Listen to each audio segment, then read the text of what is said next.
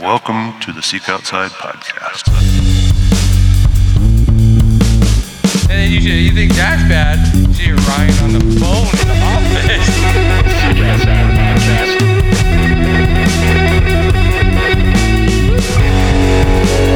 You like roast stats, and I read play. Some people are just wired that way. Hey, I'm I'm up on the well, my my party is up on the board for this year. As opposed to you guys, you scrubs over here. No elk down. Man, it, No it, animals down. it has been rough, man. It's like every time I've had something I thought was going to work out, it wasn't. I mean, it's not like I used to just buy every tag I could. Mhm. And now I've last couple of years, few years, I haven't felt the need to buy every tag I could.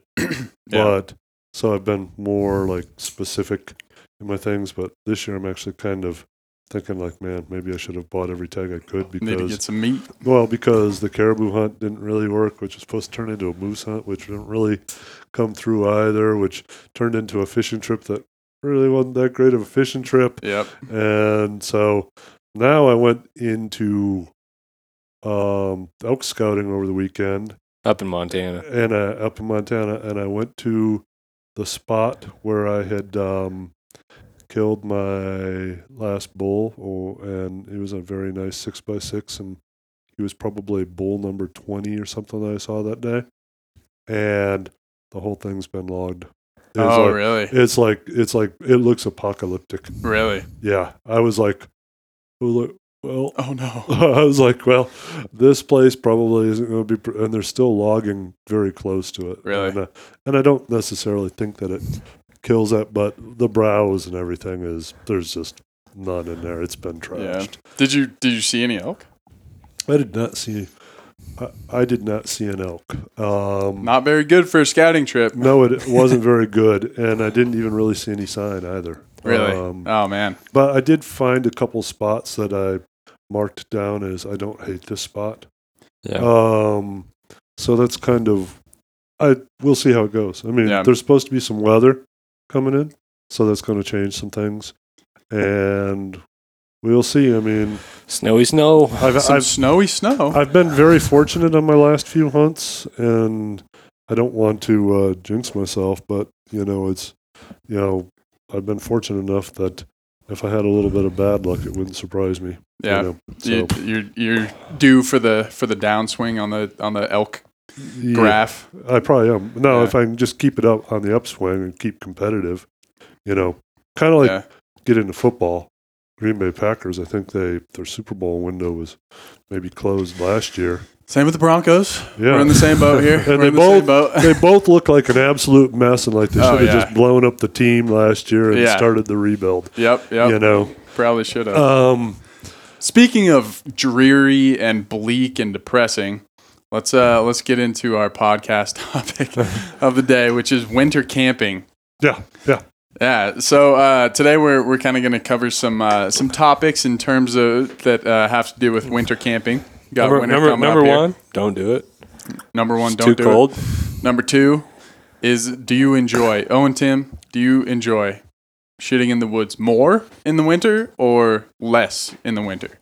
Uh, Because it could go either way. Because there's some positives and some negatives. less for sure. Less. I'd rather be 100 degrees, hot and sweaty, pooping in the woods than. It's like more of a godly experience. like in the winter, you're just like you're scared. Yeah. Everything's gone wrong. this is going this is going so wrong already. Yeah, you can't. mean- you can't. You can't dig a hole as much. Like in the summer, you can just kick a hole. You're good to go. Snow Yeah. makes an excellent, excellent s- toilet paper substitute. So anybody who's down- Actually, it doesn't. So, so anybody who's in the Colorado River Basin, just know that what's happening to the snow that's made it there. Uh, That's why well, the snow is so red in the spring. Well, there, there is there is the uh, you know don't eat the yellow snow and all that stuff as well. Um, actually, I think uh, winter camping can be an incredibly serene experience. yeah. Oh yeah, You don't have. It's like it's not hard to f- find a spot. It's just getting to a spot. You know, it's not like you're competitive camping like you can be in the summer. Like, mm-hmm. ooh, let's make sure no one's in this basin. Yeah. You know, oh man, there's so many people there. no, that doesn't happen to you in the winter. Don't have to shuttle to the trailhead usually. Yeah, you I mean, know, I, will- I will make it very clear right now. I think the worst sport in the entire world is snowshoeing, and I think that's why I hate winter camping the most. I, I mean, like, I'm- I I'm like kinda snow. with I like snowshoeing. I, I, I think that uh, breaking trail in about twenty inches of new snow, while is kind, there are some similarities. Just repeatedly punching yourself in the nuts. Yeah, no, Um, no, it is. Uh, but I think, same. but I think, but I think there's a very positive thing in there. It's it, there's it really, you really get to work on that cardio fitness. See, I'm a cross country. Oh. I'm a cross country ski guy because Yeah. any any slight downslope is like fighting for your life. It's an adrenaline rush. You don't know. You don't know if you can turn. You don't know what's going to happen. No, yeah, you're not turning. It's it's almost like mountain biking. Uh, what is the Red Bull Trail in Utah there? Oh, uh, ri- riding uh, Virgin Utah Red Bull Rampage. yeah, exactly. Yeah, but you're on skis and it's a slight downslope. Go down I- a I think two percent grade. Yeah. I think you need to go to garage sales, find the oldest skis and oldest shoes you can, Oh yeah. complete with the old poles with the old style baskets. Which is which is how I've traditionally And cross then you country need skied. to and then you need to snowshoe up to some high place and throw on the skis and see what happens. I'm just waiting to see I somebody guess- do a cross country ski descent of Everest. a descent. A Oh descent. yeah. Well, well, I mean, die. I mean, there, you, the, there, there's a lot, there, there's a, there's a lot of cloudy, cloudiness there. Because I mean, there, and I'm sure someone on our pod will be an excellent skier and really correct us. But you know, Alpine Touring and Telemark, you know, Telemark does have a lot of similarities to cross country skiing. It's just upped a lot. So if if you can be really good at one, you prob- probably are fine. Um, you know, there's some people that can take those cross country skis and shitty ass boots and It's ski it's those things pretty well. it's the lack of the edges that Yeah. really is the deadly part. oh, oh, what when you get into like dust and crust, ooh, that can be No, if you need to turn, you're dead. that You line. fall. It's just Yeah, and you then need to turn, and, fall, and then, you know, Yeah, exactly. You know, what would, reposition your ski. you know what would work for you is the Altai Hoks because they're kind of a snowshoe um, ski combo. with the skin built with, in. with the right? skin built in. The problem with them is you get on like they're okay. So one of the places that I've skinned up a lot of times with them, they're okay as long as you're in powder. But if you hit where the snowmobiles went, Mhm. those crust over a little bit. Mm. All of a sudden, you are like, whew, and then and then, but they're so short that if you try to edge them, and they do have an edge, but if you try to get on an edge to to break yourself at all, you end up just twirling around like a ballerina practically, Mm. and corkscrewing yourself into the snow. A little butter. It's like it's like it's like drifting a Honda Civic versus a big old Ram 3500. yeah. yeah, yeah. You, ri- you rip the you rip the e brake in the Civic, you probably spun around three times. The Dodge, it takes about six days for you to do a spin. yeah, yeah. Well, so so let's let's kind of get into the to the refocus, guys. Yeah, refocus. refocus. No more Honda Civics. Um, so I kind of want to like one of the big things when you're looking at gear for for winter camping is is R value, yeah. right? So that's retention value. Kevin, do you want to kind of go into what that is and why it's important? Well, not really, but I will. um, no, what you want. Let's go into the things that are going to kind of save your bacon. Are, are we talking more about like a sleep system or a it's, clothing it's system? going to be into the sleep system, right? Okay. But then there's going to be other ways that you can break down systems. So you want, you really want warm bag and warm pad. Mhm. You don't necessarily have to get there all like in one pad. You don't necessarily have to have something six inches thick that has an R value of 25 or anything like that. And if you want to go total bushcrafty, you can go to like pine boughs and stuff like that. Anyone who watches the show alone, you know, you'll see like those pine bough style beds and things like that. But probably, and it depends on your temperature, but I would say that, say in Colorado here, um, plan for being capable to around zero for the most part Mhm. um, will probably work most of the time, like somewhere in that five degree to zero range, both on the pad. I oftentimes will put a let's. You're going to need a bigger backpack if you're just not using a bulk because you're going to have bulkier gear. You're going to have more insulation layers. You're going to have a bigger pad. You're probably going to have a bigger tent. You might have a wood stove. You might have another pad that goes with it. You might have more changes of clothes. You might have something that you're going to have big gloves probably or mittens.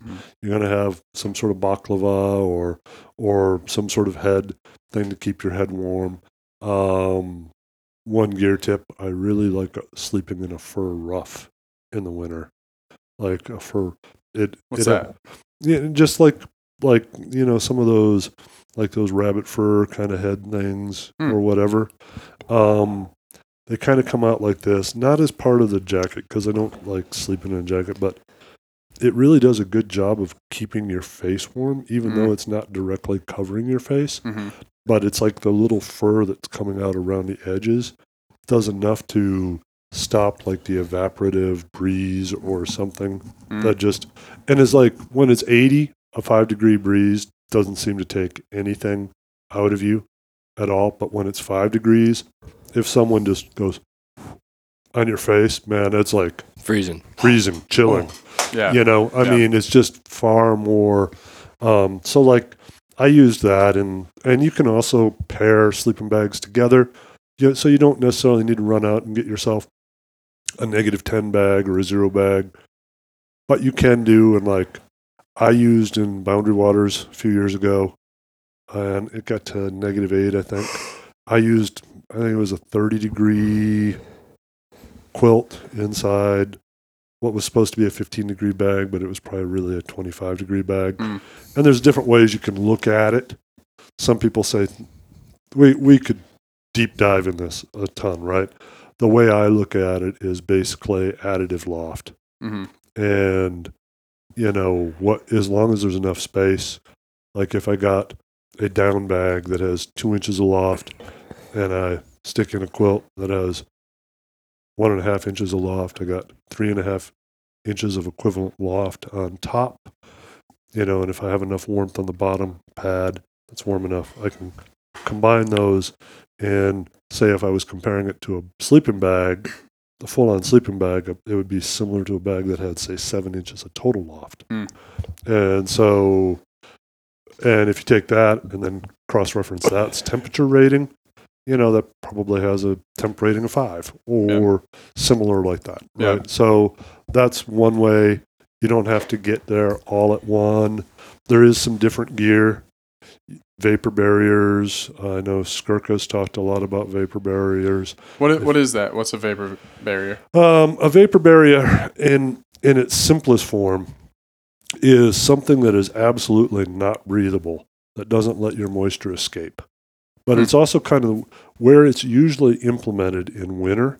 It's like a layer of clothing, or No, it's usually like it's usually like say a little sack, right? Like a Hmm. like Yeah, a yeah. like a little bivy that you put in your sleeping bag okay, and that you slide in there and it keeps your moisture from getting into say your down bag. mm, Because what would happen over, say, if you're camping for seven or 10 days or some, some longer term, your moisture leaves your body in the night, gets into your bag, but it gets frozen in your bag. And, mm, and if it stays cold enough. Now, if it if you have a couple nice days and it's kind of warm and you open it up and throw it in the sun, that, that'll dry it out and move that moisture through yeah, but it will basically keep that moisture in from getting into your bag because if the moisture gets into your bag and it freezes in there consistently, it's going to start degrading your loft hmm because it's extra weight on your feathers, Yep, yep. essentially, right, on your down. Now, you can do it in other ways, and I actually have this is a very SO relevant question. Before we ever started Seek Outside, um, I took one of our prototype teepees, Big Yellow, Big Yeller. Yep, Big Yeller. And I went up and camped at Timberline in early spring. And I was maybe 200 feet below. And me and a friend of mine, we were snowboarding and skiing and stuff like that. Um, his feet kept getting cold. And I said, hey, why don't we try, while we were skiing, I said, why don't we try a vapor barrier thing on your feet? So I'm not kidding you. I took grocery bags and we put them didn't add in any socks or anything, and he put grocery bags over his sock, stuck them back in his boots. His feet were fine after that. Really? Yeah, and I'd use that trick sometimes um, at home too, like if your feet get cold. So it's sometimes it is more comfortable. I mean, you don't normally think of having some because I'm I'm a big proponent of moisture movement, Mhm. like in clothing. I like stuff that takes the moisture away from my skin, gets it the hell out outside of a jacket, right? Um, so you don't normally think of things because I feel that I have a a more that I have a broader comfort range when I feel dry. Mhm. The same thing is like people in the West can be like, oh, I wear a fleece down to 35 or whatever. And people in the East are like, that's freaking cold, Yeah. you know, because it's just different, hmm you know, we're in the Midwest. So, but the vapor barrier can be used in kind of specific things as well. And it might increase um, your warmth in a surprising way, like in in the socks, in the feet hmm thing. So that's the purpose background on it. Well, yeah, no, that's that's that makes a lot of sense. Just because, especially when it's cold, the like moisture is just going to be your your worst enemy. Just in terms of anything, if you can do what you can to stay dry, if you're hiking through snow or something like that, you know, make sure you have like snow pants on and or even rain pants or whatever, because moisture will just mess up your whole day.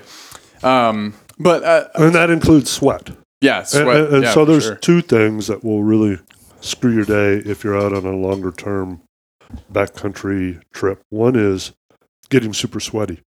Like you don't want to be doing hill repeats and snowshoes on a Mhm. thousand foot hill yeah, and not have a change of clothes and to not dry yourself off or Mhm. anything. You will be much colder than you think you will. yeah, And the same is like here we get sometimes super sun, and even though you might have a hat and all this stuff on, the sun will pop up, bounce off the snow, burn your face. I've had that happen um, as well, and you will essentially have gotten a sunburn, even though you were only in the sun for an hour or two, Yeah. Yeah. and and that you're will only make you looking cold. down.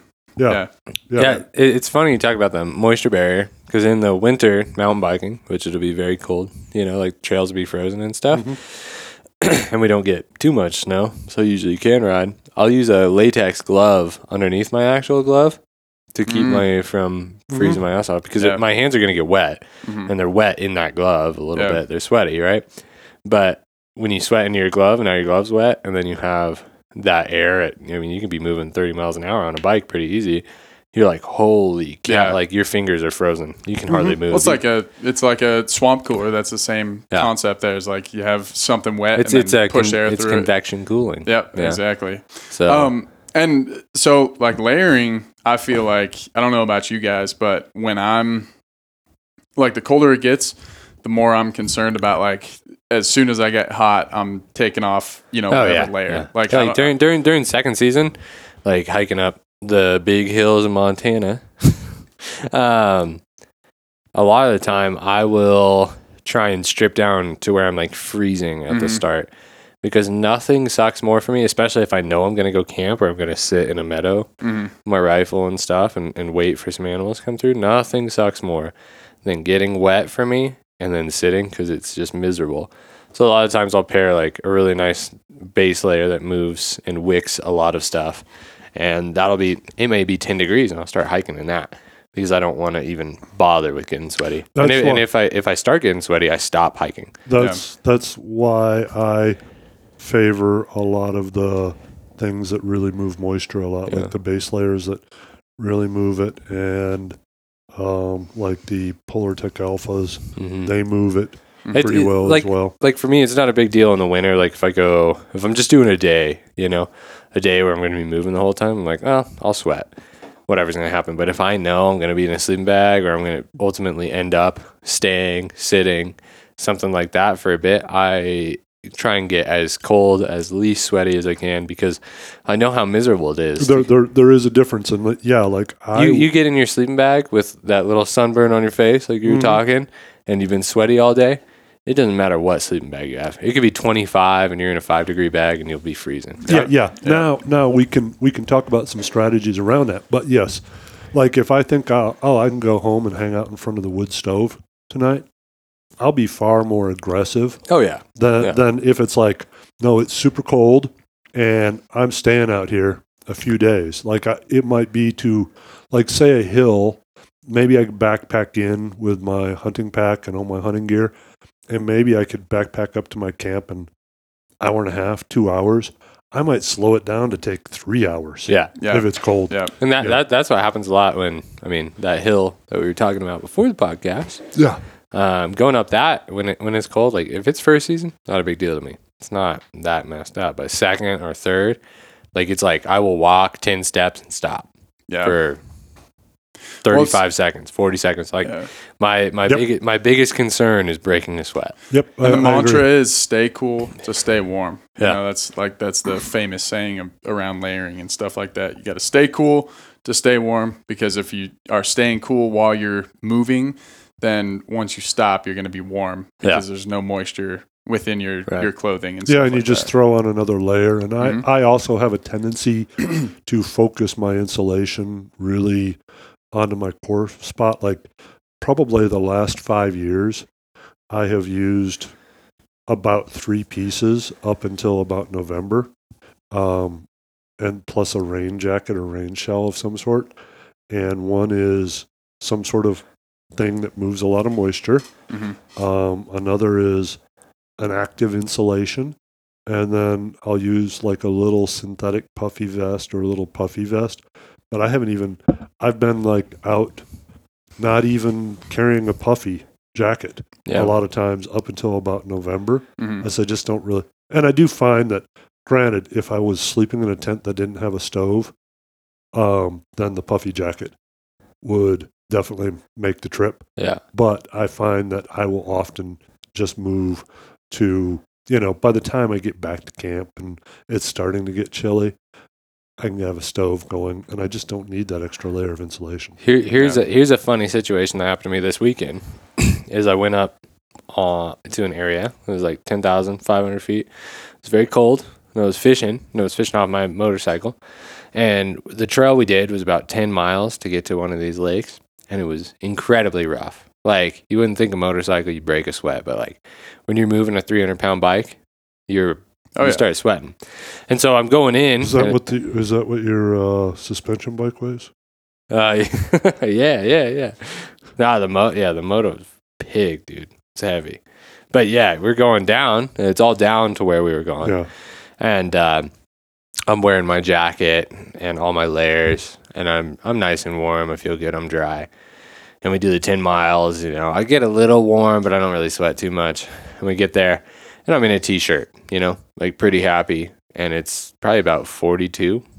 You know, it's not warm the sun's out, but it's nice, you know. And then on the way back, it's all uphill, and you're working the bike way more. And I have all that gear on because I didn't have a place to put it. And after the ten miles, like, I'm wet, wet, completely wet. We stop at this lodge, get a beer, and you know I dry off a little bit inside, but get back on, and my gear's still a little wet. And we had a 30 mile ride back to camp.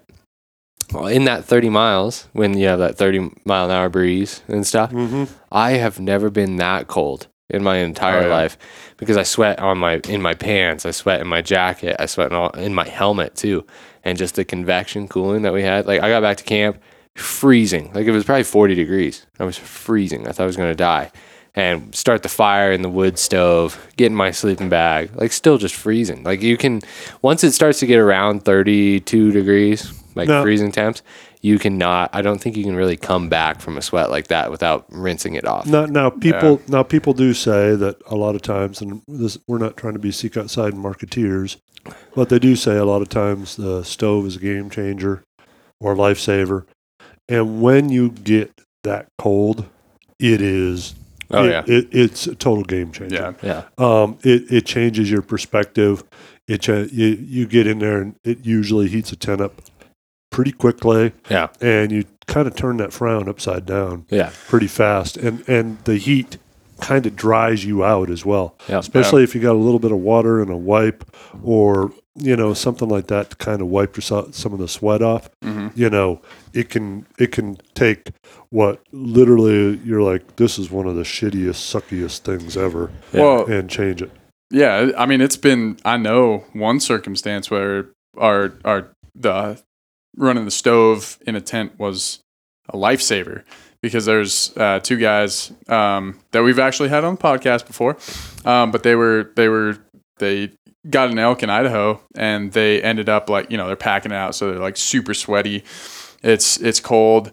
The you know snowing, wet snow, get all wet and then you know they end up taking a wrong turn getting back to camp in the super dark and you know what saved them what got them back was having the wood stove and being able to you know warm up and dry your stuff off like oh, that's yeah. the big thing is I, able to dry I, I almost off. took a wrong turn a few days ago out in the woods. I went out for a a grouse hunt with my trad bow just for fun, kind of late in the evening, and I just picked a direction in the woods that looked good. I didn't mark my waypoint or anything like that. Mhm. And I'm normally, especially in my area, I'm normally so good about knowing every freaking place that I've been at Mhm. and I also am really good at using looking at mountains and being like I need to go this way. Mhm. But I went for a quite a while and I was like, "Ooh, how do I uh I need to turn around and go back towards my car now."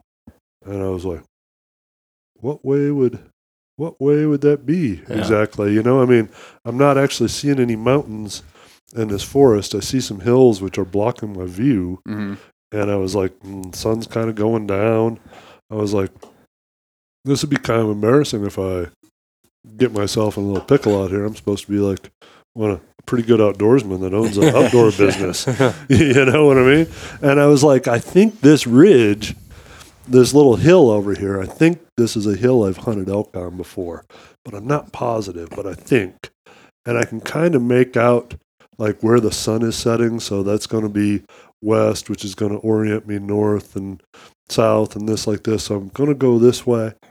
I think I might run into something, but if I don't, this is gonna this is gonna be kind of embarrassing for me, you know. And I, I don't know if I had a headlamp. Turns out I did have a headlamp, but I didn't even know that I had the headlamp because I just Mm. grabbed the pack. I just grabbed the Wilson that I've been using so much all summer, and so I was walking and walking, and it turned out I was, yeah, I was right. That hill was a hill that I'd hunted elk on before, um, but it, it was relatively nondescript yeah you know. And I got and finally I hit this Forest Service road, and I was like, okay, I hope it's this way. And I was like, holy shit, I'm a long ways from my car, yeah. you know. But Mhm. I made it. But I was, but I was also was like, I feel kind of embarrassed, and it's getting kind of dark and kind of cold, and I'm kind of unprepared. It was, it yeah was, it was like Gilligan's Isle, a little three hour tour, but there wasn't no storm or anything, you know. So well it's it's it's kind of it's kind of funny growing up, you know, in where we where we live. Yeah. So used to landmarks, and Yeah. like I, there's a while where I wanted to move to Washington, and I was like, you know, you go there and you're like, I don't Oh, know there's no where I am, who I am. it's just another tree Yeah, there's Yeah. just yeah, there's thou- there's thousands of foot of mountains there, but you just there's a tree and you're like, well, I mean, I I have no idea where I'm at. Versus Yeah. like out here, it's so open and there's just giant landmarks. You're like, my car was by that one. You know? You're like so easy, but once you get in those trees, man, you get lost. Which is like I Yeah. I have big props for the people in the east with all those trees, how they move around. So now let's let's. There's something I've wanted to bring up a few times, but it hasn't been brought up. But we've brought up that like no bag is going to keep you warm or whatever. You know, say you did overexert yourself, or you busted through some ice, or something. You got yourself really cold, and maybe you do have a stove. hmm Um, but maybe you really need to get yourself warm in a hurry beyond I mean you just got to get in a bag, sleeping bag and probably if you're a little wet, might be even getting in a sleeping bag kind of naked, hmm you know. You can the Nalgene bottle. Heating up a Nalgene bottle with boiling water and sticking it in your bag can extremely raise the temp of that bag because it's important if you think at it from a fundamental thing. Bags don't create heat. Yeah. You are the furnace. Yeah. Mhm. The bag is just an Enca- insulator. yeah, and capturing it. Right? it, it, it- you know, keeping that heat in, but you're Mhm. the furnace. Yeah. And if your furnace is damaged or broken, or you're just really cold and you need a really hot furnace, the Nalgene's will give off a couple hours of probably raising my guess. I did some testing with remote therm- thermometers and hot water and stuff like that in, you know, 15, 10 degree weather. And what I found was they would seem to boost 30 or 40 degrees, yeah. probably. I, I, Wow. I, I've done that trick a few times. It does work. I will say, as a counter to that, It's only good for a couple hours. it is only good for a couple hours. But if you can get yourself dry and warm in a couple hours, that's great. But the other thing is like just being very cautious because when it is cold outside, that bottle can still freeze. Mm-hmm. Especially like if you're in a big sleeping bag and it's at the bottom of your toes or something like where maybe there's not as much heat going on, it can freeze. So you don't want to have that thing full in Mm-hmm. Oh, that yeah. in That that scenario because if the, if water breaks into your sleeping bag, you're dead. Yeah. In in, in a scenario where it would be Yeah, so to you want to fill it up seven eighths. Now, Yeah. people also sometimes say, well, throw some hand warmers in. Hand warmers will give you a tiny bump, but it is so minuscule Yeah. by comparison. Even the Yeah. sleeping bag warmers, like they're really not that. I, I don't know. uh, Maybe it's just because they, you know, in a sleeping bag you're not getting that much air, and I think a lot of those are Yeah. air oxygen activated. And you can kind of you can kind of temper the Nalgene as well. Like you can throw if you have an extra pair of socks, uh-huh. put socks over it, which creates a little bit of an insulator, hmm which makes its release a little slower. hmm you know, if it's making you too warm. Yeah. And in the backcountry, two hours of good quality sleep certainly beats zero. Yeah. Freezing your ass off. Oh, yeah. Well, uh, but the other thing that you got to be cautious of with the Nalgene is they can melt too. Like, Exactly. Yeah. you you got to kind of like toe that line Yeah, of like you- not getting it like you can't just pour it straight out of the Jetboil Boiling. boiling Like water. Yeah. yeah you gotta you gotta kind of let it cool down for a second and then pour it in uh, otherwise you know you're in the same exact predicament Well, what, as what you're what you're looking for is to to find comfort and safety, obviously, but you're also like it is a risk no matter what if you put water inside. And it, there, there is some risk there. Although, but but if, you if, you- if you're you- smart and cautious about it, it's a very effective if trick. you had if you had like this double Ziploc bag, you could put your Nalgene in a gallon Ziploc bag Mhm. and wrap that around. That Yeah. helps mitigate the risk a little bit. Yeah. Let's also get another while we're tagging on to winter camping topics. Your pocket rocket is not always going to work very well when it gets cold. yeah I'll put it in your No, sleeping bag for true. sure.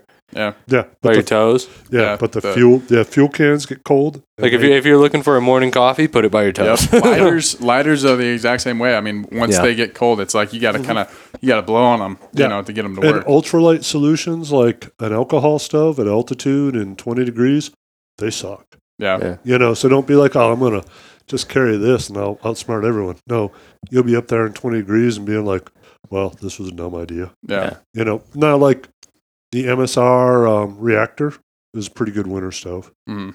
Um, but really, I think it comes down to like inverted fuel. Um, I think, really dude, I think that I think that's a great topic to actually go back on. Is not everybody's gonna have a stove in their tent. We fortunately do, and fire is generally pretty reliable. But if you are using a Jetboil MSR, you know, type thing to cook food, make your morning coffee, um, you're gonna be using more fuel mhm. because it's cold.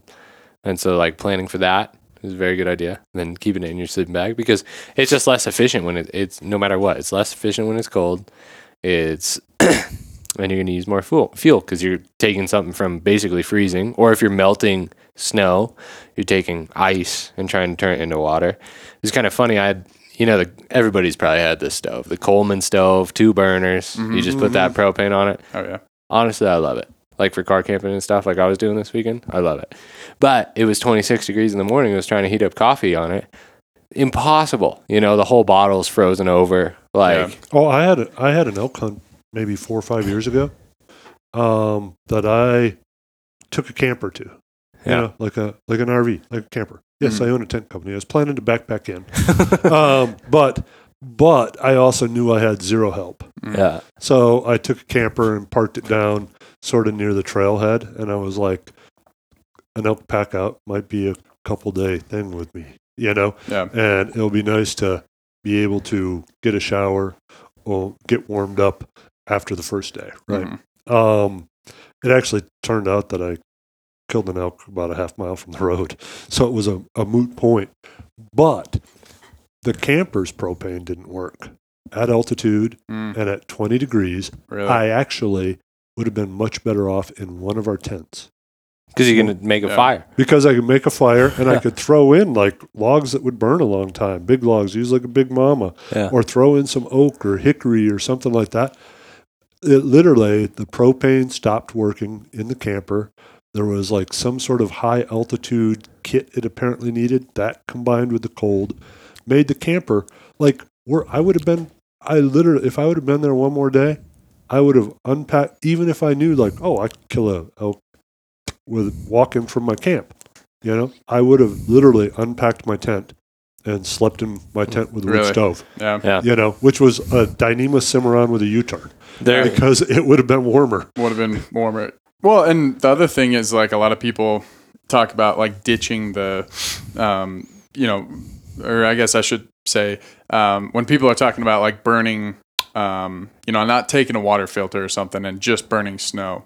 Um, the that takes a long time and people don't realize if you have a stove It didn't- you can put that on there and and you can just let it chill while you're warming up and then you can boil your water for the next So, day there, so there's been a couple times I I can talk to that a little bit, Mhm. and I think we should also really quick mention that water filters can freeze up as well. oh, yeah. oh yeah So you might want to have a sleeping bag or something to toss it in, or make sure that like your cartridge won't break if it freezes, or really make sure all water is out of whatever filter you're using. Mhm. Um, but the reactor does a pretty good job in the snow. Like I used to hunt late season stuff and use the reactor as my water method. Mm. Like if I was hunting later season, I knew there was snow on The the ground. reactor, pretty the quick. reactor one's the windproof, like the one that used to just boil water in like thirty seconds, right? Yeah, yeah, that yeah, one yeah. used to use. Yeah, it, it, it used to like in a minute and a half, two minutes. Now, I think it was three years ago, maybe four. Nathan and I packed in. Um, we got up to camp just as it was getting dark. Um, we set up our camp. It was a Redcliff. We set up our stove. We went to go find the water, and we knew where there was this little seep, and we couldn't find it. It was dark Mm. and there was snow. And I mean, there there isn't a trail to it or anything anyway The The one on uh, the one on the backside.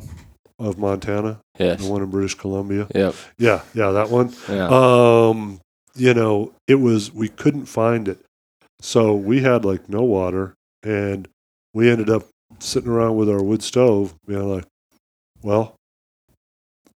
I guess this is our water solution here, and we just for about stayed up later than we wanted, stayed up about two hours or so, Mm. and just kept melting water Yeah. Yeah. and melting water. And then we're like, tomorrow?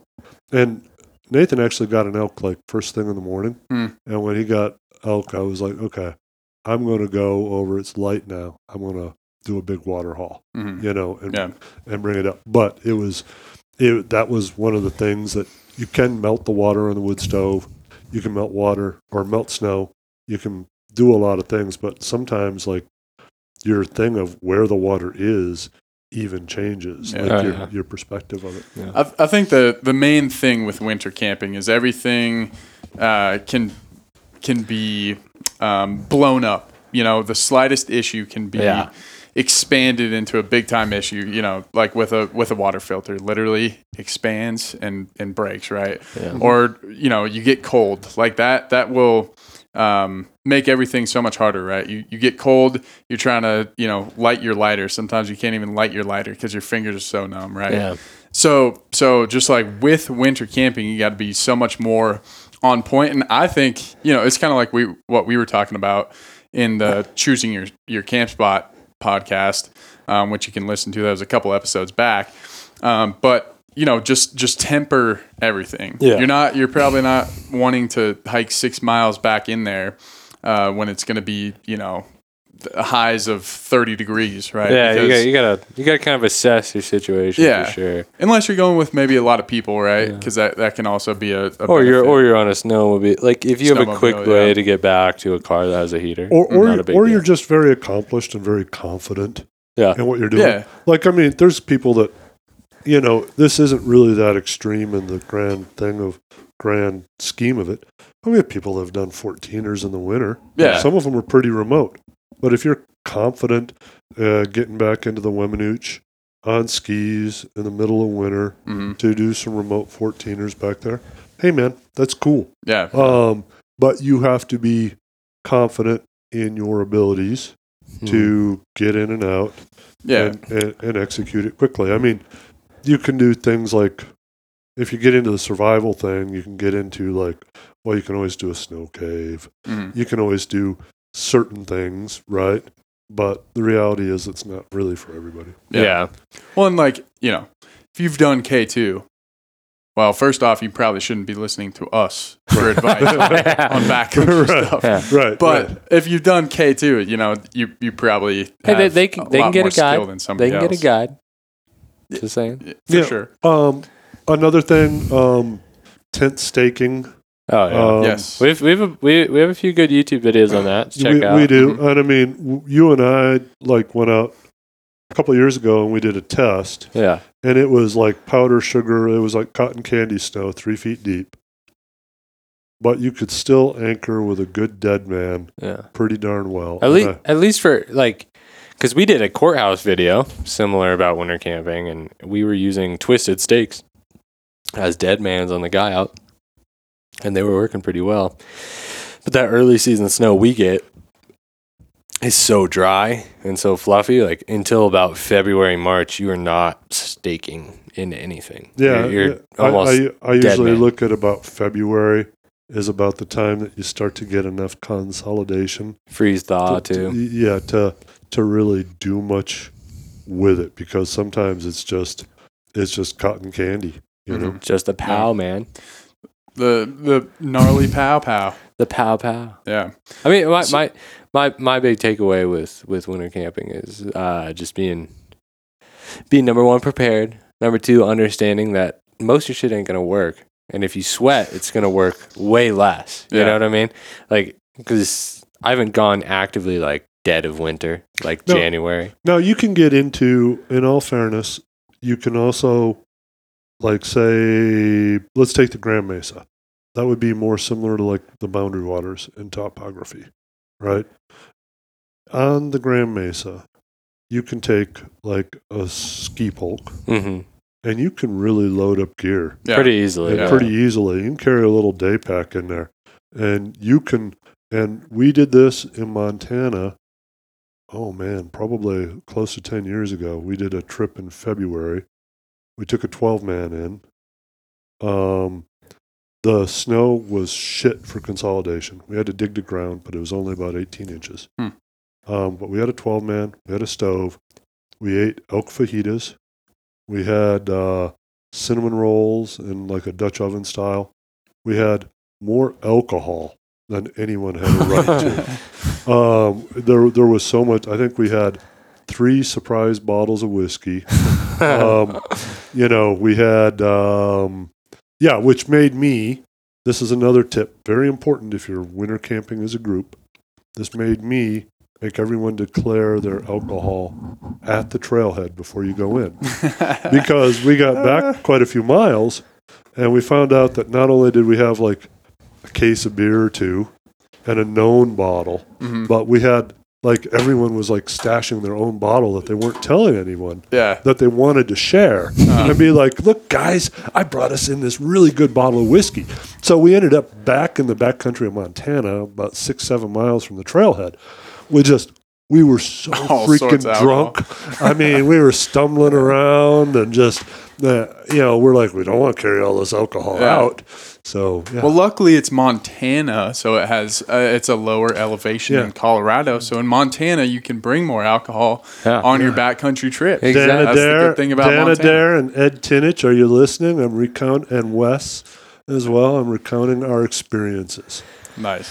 That is that is actually the nice thing about winter camping too, though, is it's kind of it can sometimes be more fun. It because, can. You, because you can take cocoa out the wazoo. Oh, and yeah. just throw bo- just throw whiskey in. well, and you Yeah, end up yeah. you end up being in the tent, just you know, at least in in our gear, you end up being in the tent, you know, stoking a fire, drinking alcohol with your buddies.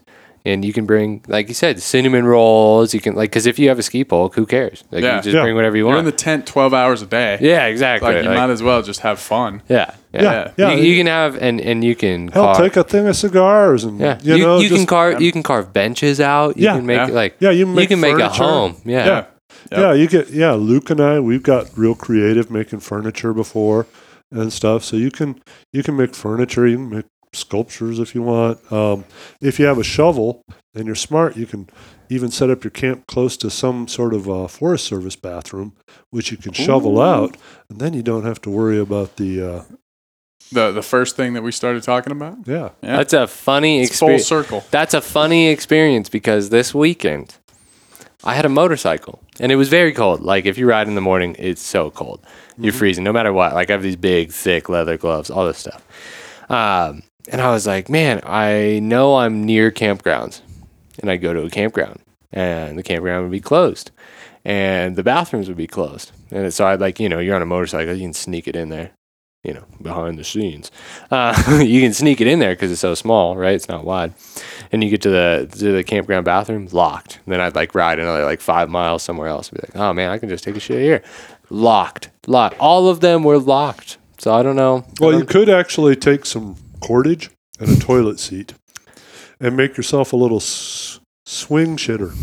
swing shit. A swing shit. Man, if, if, if I if I'm ever hiking in the remote woods and there's just a toilet suite, she, uh, seat swinging from from fucking Atwood rope, I know who did it. that would actually be pretty sweet, man. That'd I be- think that we should do that. You know, I, I went, I, I went, I went on a.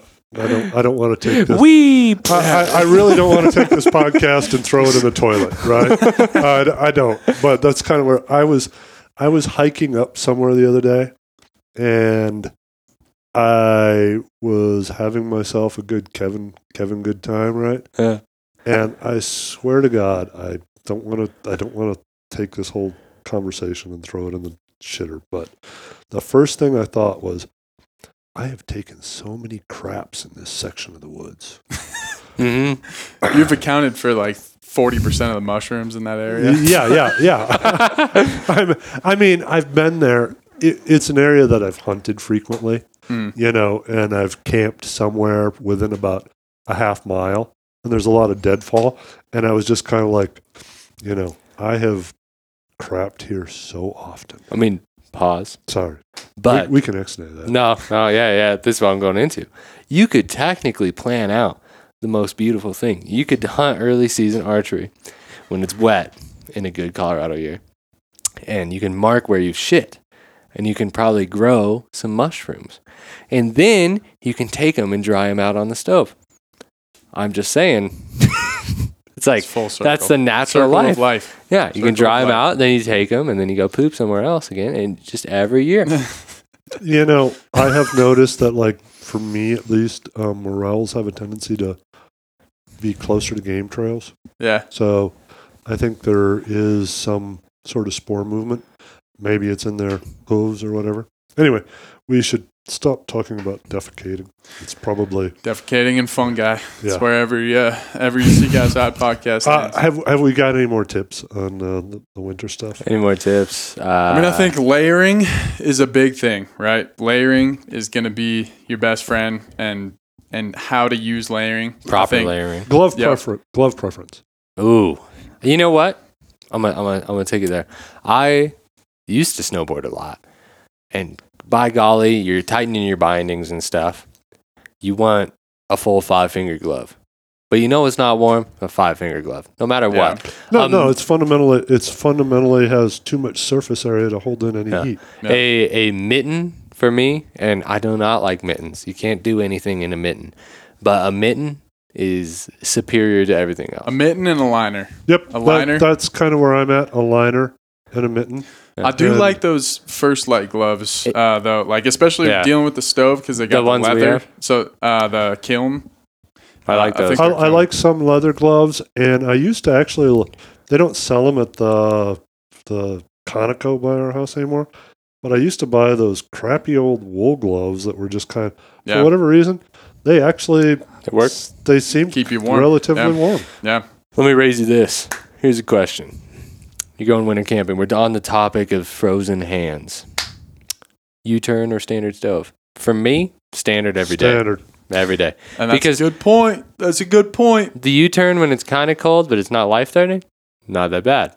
But when it could get to a point where you're like, I need a stove very fast, Yeah, if I need a standard stove, stove. I I- think I I also think that's part of why people think that the U-turn is a lot harder to set up. I think they set it up the first time that they take it out. With really cold hands. Cold hands, they're trying to mess with it. That's Yeah. just impossible. Yeah. if you have a good process, the U-turn's pretty easy. So Yeah, Another yeah. another tip. yeah, Another tip I'll throw in, just like you know your lighters with the butane, your your your MSR, Jetboil, all that stuff. it's stuff. not a bad idea to have a secondary way or third way to light a fire. but I was gonna bring it to the point where batteries, right? Because a Mhm. lot of us Yep. may carry some kind of SOS Garmin system or whatever. What do you use? Yeah, spot. Spot, you know, some kind of system. Wow, to- you're years behind. us. yeah, yeah, you're pretty old. Ha- ha- have you haven't you It's- seen It's the, a Gen three. have It's you a Gen seen 3. have you seen the new Garmin Messenger thing? That it, it looks like it flips between networks and stuff. So it Oh can no! use- it can use satellite or if you're on some sort of phone network. I Oh don't know. damn! Haven't looked in. uh, People seem to be thinking that saying that it's like the new like cat's ass or whatever. You know, it's pretty awesome. You know, the little mini has done me pretty well. Um, so I'm probably not moving off. where where I was going with that is your phone or your GPS system or even your battery pack Don't last as don't last as long. And what I end up doing is putting it in my sleeping bag. Yeah, Uh, The- the- same, same thing again. I do that Yeah. even in the summer. I, 'cause I, yeah. I end up with a lot of things. Even like, and I mean, there's winter camping. There's now winter. Like, but even our caribou hunt last year, yeah, I wouldn't consider it winter camping. We didn't even have any snow, but it was around freezing, and it never really got much above it. Yeah. I mean, I ended up, you know, I ended up sleeping with, you know, things in my sleeping bag, trying to keep them warm. Maybe a little bit of water. I mean, at least you got some water. You know, you don't want it to get frozen on you. Well, there was that time where I had maybe had one too many in Alaska. And I woke up very early in the morning and I had gone outside and I was very thirsty. Very, very thirsty. And my water bottle was completely frozen. Mhm. And that that is that is one of the worst things you can do to yourself. Yeah. No water, you're just like water. yeah. So you Water. can, you can put electrolytes in bottles to lower them a little bit. No, far like as- a like a wilderness athlete type thing. Or, yeah, yeah, yeah. That will lower their freezing point a little bit. I used to do that like on ski stuff. Like if I would go out, like say, just skiing during the day on a backcountry tour, and Mhm. it was never going to be above ten degrees or whatever. Um, throw some sort of electrolytes in it. Although I did have time hunting that I pulled that trick, and it was freaking cold hunting. And I think I just had a Gatorade, and I was I was car camped in an eight man with a wood stove. Um, I hiked up to my spot from the car camp in the morning, and I got up to my spot, cold, just I mean, f word multiple times, cold, and I pull out my water and or my Gatorade. It was just frozen. Yeah. And then this is another tip, winter thing.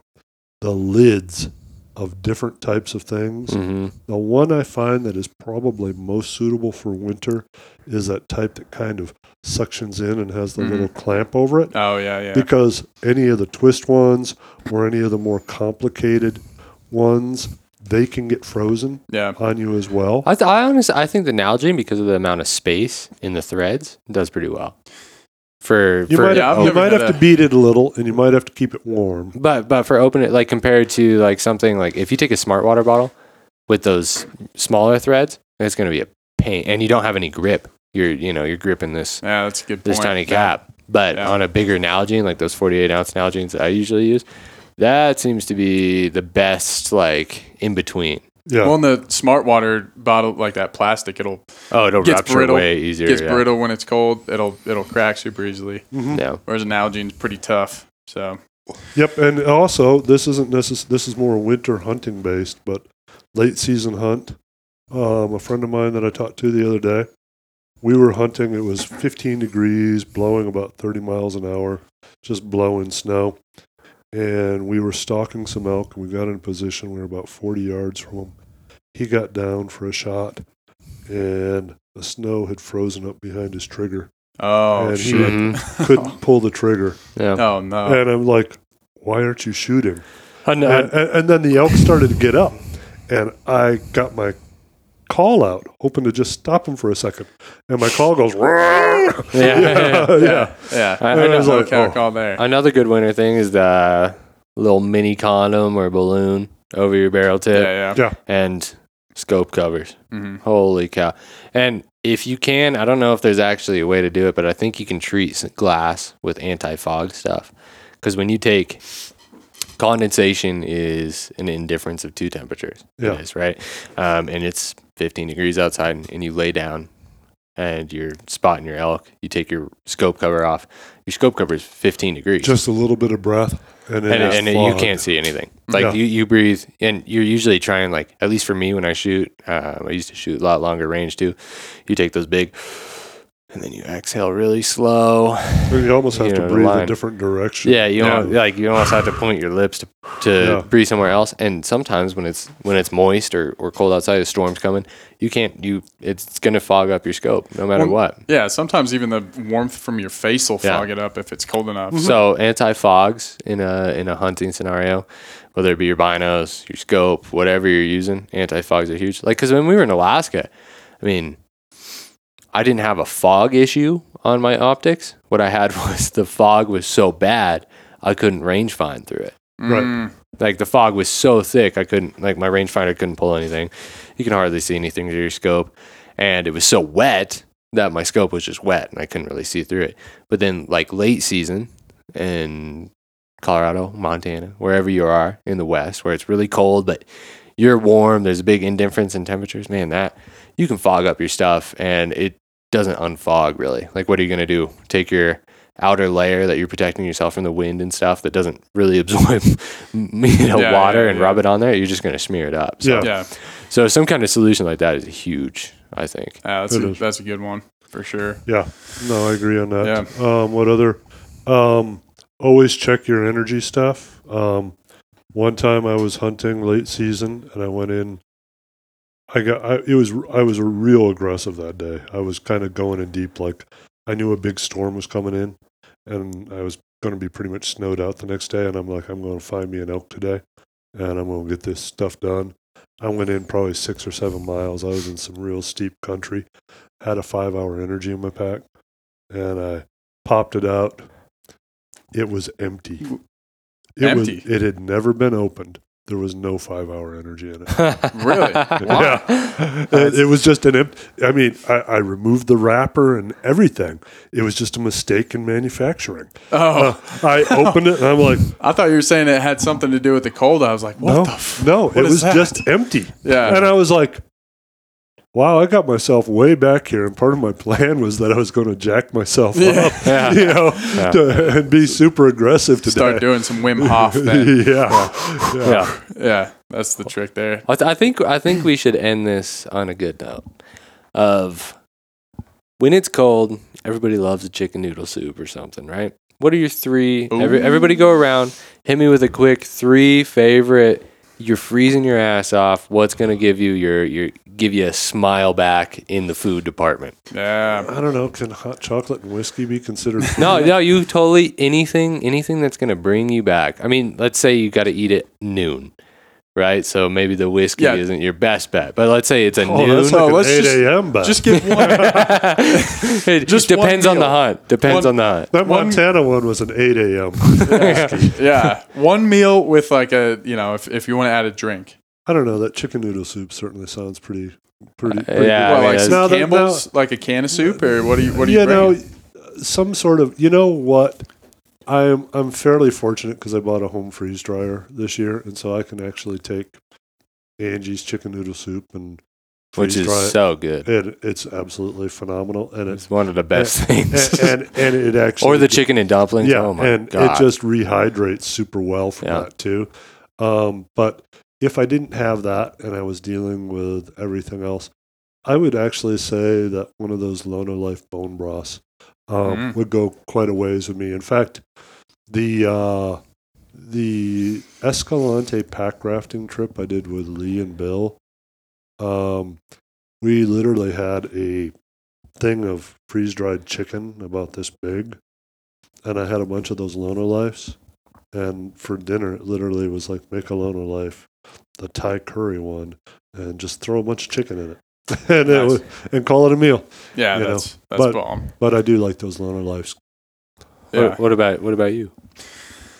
I don't know, man. I mean, like if you're backpacking, I'd I'd probably take. uh Although I'm not a huge fan of Mountain House, I would probably go with the Mountain House biscuits and gravy Oh my god! because it's just like I was I, I was good, about to say either there's there's two that I would do, and it's Because uh, let me just explain this. Because there's not there's not much of a difference between Mountain House biscuits and gravy and like biscuits and gravy that you'd get at a store at, at like a restaurant. you know what I like to think and, of like it as texture and stuff. the Mountain that. House biscuit and gravy is like a hotel biscuit and gravy. It is. Yeah, It is. It's yeah. just so warming It's and rich. yeah, it's just rich. and it's carbohydrates that warm your body up. You're Yep. you're stoked.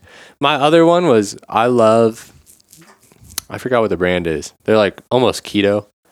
That one Oh. brand that you bought.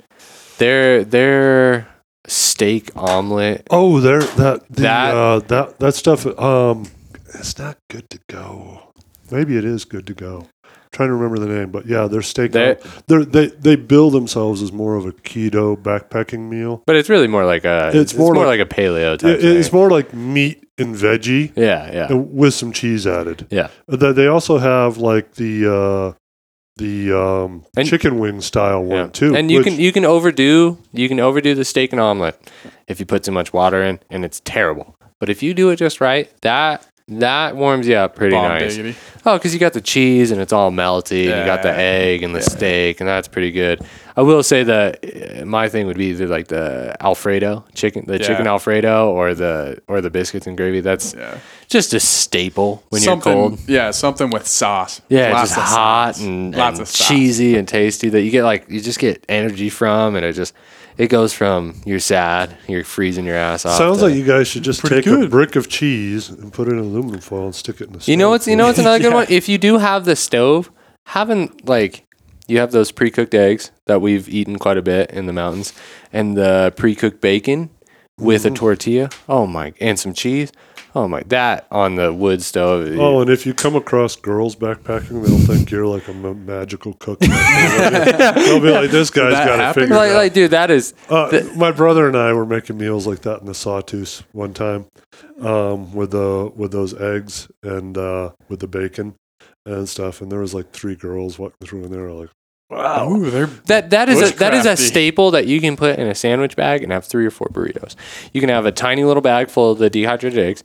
You can have your couple pieces of bacon. Oh no! little bit I'll of tell cheese. you. I'll tell you how to do this. I did this uh, two hunting seasons ago with Nathan, um, and I'm going to set this back. This is, go- this is going to have to be it, and so I'm going to tell you folks a story. Okay. um, so it's going to be like a little nighttime, Yeah. night night podcast story. 99. So Nathan and I felt like we were cheating. We were at our standard hunting spot, and these other people came up and they decided to set up camp kind of near us. Mhm. And Nathan and I had a courthouse um, because we were deciding to go big and go comfy and just see how the other half lived. Because normally we take. You and I were up there a couple weeks before that in a Dyneema Cimarron. we're in with that yeah, with, with the stove and Yeah. pretty minimal kit. Yeah, we were pretty minimal. Yeah. And so we decided to go big, go comfy, see what it's like on the other side. So we had the courthouse. We had uh, Big Mama. No, I think we had an SXL. Yeah. Um, we had a bunch of wood prep. because I remember packing Yeah. it out. Yeah, and then and then these uh, this guy comes up with his wife and his girlfriend. And they looked around. They Wife and girlfriend? No, well, wife. And, wife, wife and, he's ballsy. His wife and his girlfriend. No, Yeah, no, good oh, for him. Good oh, for him. Wife and daughter. Yeah. Sorry, sorry. Uh. Very different things. yeah, yeah, yeah. Wife and girlfriend is a totally different hunt. Um, you know, Dude, this guy's this guy's living it up. yeah, Yeah, he'd been like, "Hey, can I borrow the courthouse for a little bit?" It's three cots. you know. Um, so anyway, they were they had a miserable time. It snowed like 16 inches. They uh, they were camped under a tarp about a foot and a half high with a little fire. That's Oh it. shit. But for food, what I did was I took the OvaEasy eggs Yep. Yeah, those are good. and I took the uh, pre-cooked bacon Mhm. and I took four tortillas and I took a tiny little titanium skillet and a little bit of cheese and a little bit of aluminum foil. And as soon as we got our camp set up, I made the eggs and I made myself four or five breakfast burritos or breakfast tacos, big ones though, and I wrapped them in the aluminum foil. And so I had them there already made. So I got, now got bacon, egg, cheese, breakfast tacos, but they're about this big around. They weren't the little ones, right? Uh-huh. Um, A proper a pro you get it from a, Yeah. a Mexican restaurant in the morning kind Yeah, of size. yeah. You get it from Yeah. a Mex American. yeah, Yeah, yeah, and, yeah, yeah. and so Well, I'm talking I was, about. pro- I, tacos. w- and I had actually calculated the whole thing, and it literally was only like four ounces more than carrying five packets of oatmeal. Yeah. It, it was like not much added weight. It literally was in the tortillas for the most part. Um, so I had those, and I would take in the morning and either stick one of them just in my jacket so it would warm up like I roll out of the rack, and we'd go hunting, and I would just stick this in my jacket and it'd warm up during the day, and I'd eat it when I was hungry. The other thing I did a couple days, like Nathan would start a fire, started a fire a couple mornings. Um, just throw it on the wood stove in the morning. in the aluminum foil. Yeah, in the aluminum foil, and it basically cooked it, almost crisped it up a little bit. Um, I was living large. I mean, Nathan and I were coming out of this courthouse. The courthouse is steaming. It's like, it's like smells like it smells like bacon, egg, and yeah, cheese. So it smells like bacon, egg, and cheese. Ugh. It's 20 degrees out. We're like hanging our clothes on a clothesline, shirtless, because we're escaping the heat of the tent. You know, meanwhile, this guy with his wife, girlfriend, and daughter. Um, we're, we're making this story really bad now. Wife, girlfriend, and daughter. Yeah, Jesus. He is free. They're all freezing their ass off under this little tarp with a little outside, um, you know, with a little outside fire. And we ran into him a few days later, and the ladies were not happy. Yeah. And- and- Uh, no, because I remember hiking down because we. Here's another good point to just touch on real quick. No matter what shelter you have, if there's going to be a big ass snowstorm, take it down. Uh, save a few bucks in your god in your in your wallet. You know, Yeah. You- something's going to break. Something's going to fail. If it snows 16 inches of wet snow on your tent, something is going to fail. Right, which Yeah. is why we went up there to go get your camp because I think what Nathan had gotten an elk and a deer.